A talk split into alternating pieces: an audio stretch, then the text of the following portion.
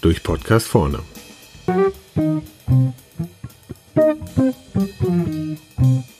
Robotic Process Automation.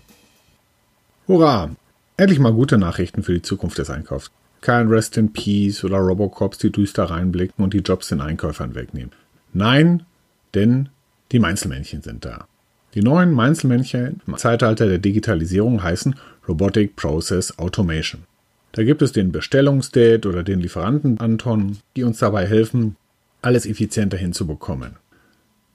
Wenn der eine oder andere von Ihnen Robotic Process Automation hört, dann mag er vielleicht an R2D2 ähnliche Roboter denken, die durch die Gänge flitzen, piepsende Geräusche von sich geben und vielleicht Ihnen die Mittagskarte von der Kantine vorlesen werden. Das sind RPRs nicht, sondern RPRs sind kleine Programme, die sich wiederholende, regelbasierte Aufgaben übernehmen, die dem Einkäufer häufig auch sehr monoton vorkommen. Davon gibt es auch einige im Einkauf. Beispiel dafür, stellen Sie sich vor, das Engineering hat ein neues Produkt geschaffen, Stückliste ist da, in Excel erstellt, schiebt sie rüber in den Einkauf und sagt, hier, Bestellungen müssen dafür angelegt werden oder Abrufaufträge müssen in SAP angelegt werden, dann ist schnell mal ein Vormittag weg. Oder aber, zweites Beispiel, Lieferantendaten müssen auf Vordermann gebracht werden. Die Lieferanten geben alles schön fleißig in eine Webseite ein. Der Azubi druckt sich die aus und setzt sich ans SAP und gibt per Hand die Kreditorendaten von den Ausdrucken dort ein.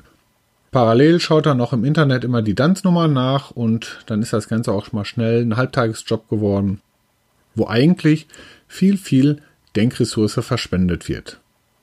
Da setzt Robotic Process Automation an eine Studie von Deloitte hat ergeben, dass durch diese kleinen Programme 30 bis 60 Prozent Prozessvorteil erreicht werden kann. Vielleicht überlegen Sie mal für sich, wo Sie in Ihrem Unternehmen oder bei sich im Einkauf den einen oder anderen Ansatzpunkt sehen, wo heutzutage eigentlich gnadenlos humane Denkressource verschwendet wird. Ich selber, ich bin ein Kind der 80er. Ich bin mit C64 groß geworden, ich bin Visual Basic groß geworden, habe selber meine kleinen Programme geschrieben, die irgendwelche Daten von links nach rechts übertragen haben, wo ich if-then-Regeln erstellt habe oder irgendwo was zum Schluss rausgekommen oder ausgedruckt worden ist. RPAs machen eigentlich nichts anderes. Es sind, wie gesagt, kleine Schnittstellenprogramme, die ohne Uhren repetitive Aufgaben erledigen. Und sollte einmal der Input irgendwo notwendig sein, da gibt es eine E-Mail mit einem Link drauf, wo es dann heißt, Hallo Mensch, hier brauchen wir jetzt eine Aussage von dir, damit es hier weitergeht. Sie wollen auch weitere Beispiele haben? Okay, okay, kein Thema.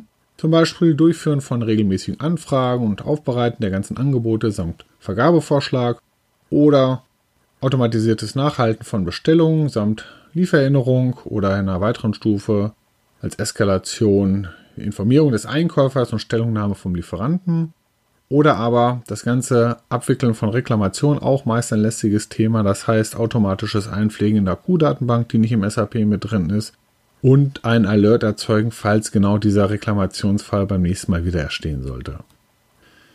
Der Landmaschinenhersteller Akko, viel auch bekannt unter der Marke Fendt, Traktoren von Fendt, ist in sich gegangen und hat für sich 20 Einsatzfelder von RPAs im Einkauf gefunden.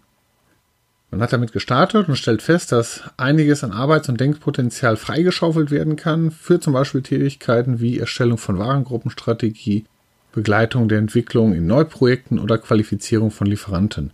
Denn das sind alles Felder, die die künstliche Intelligenz heutzutage noch nicht bekommen. Und deswegen bleibe ich bei meiner Aussage, hurra, die RPA-Meinzelmännchen sind da.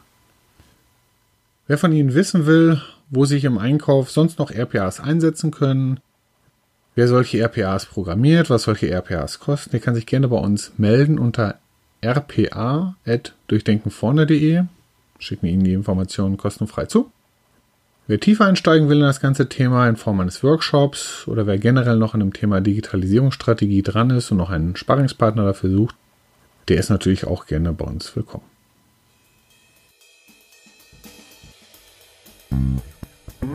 You.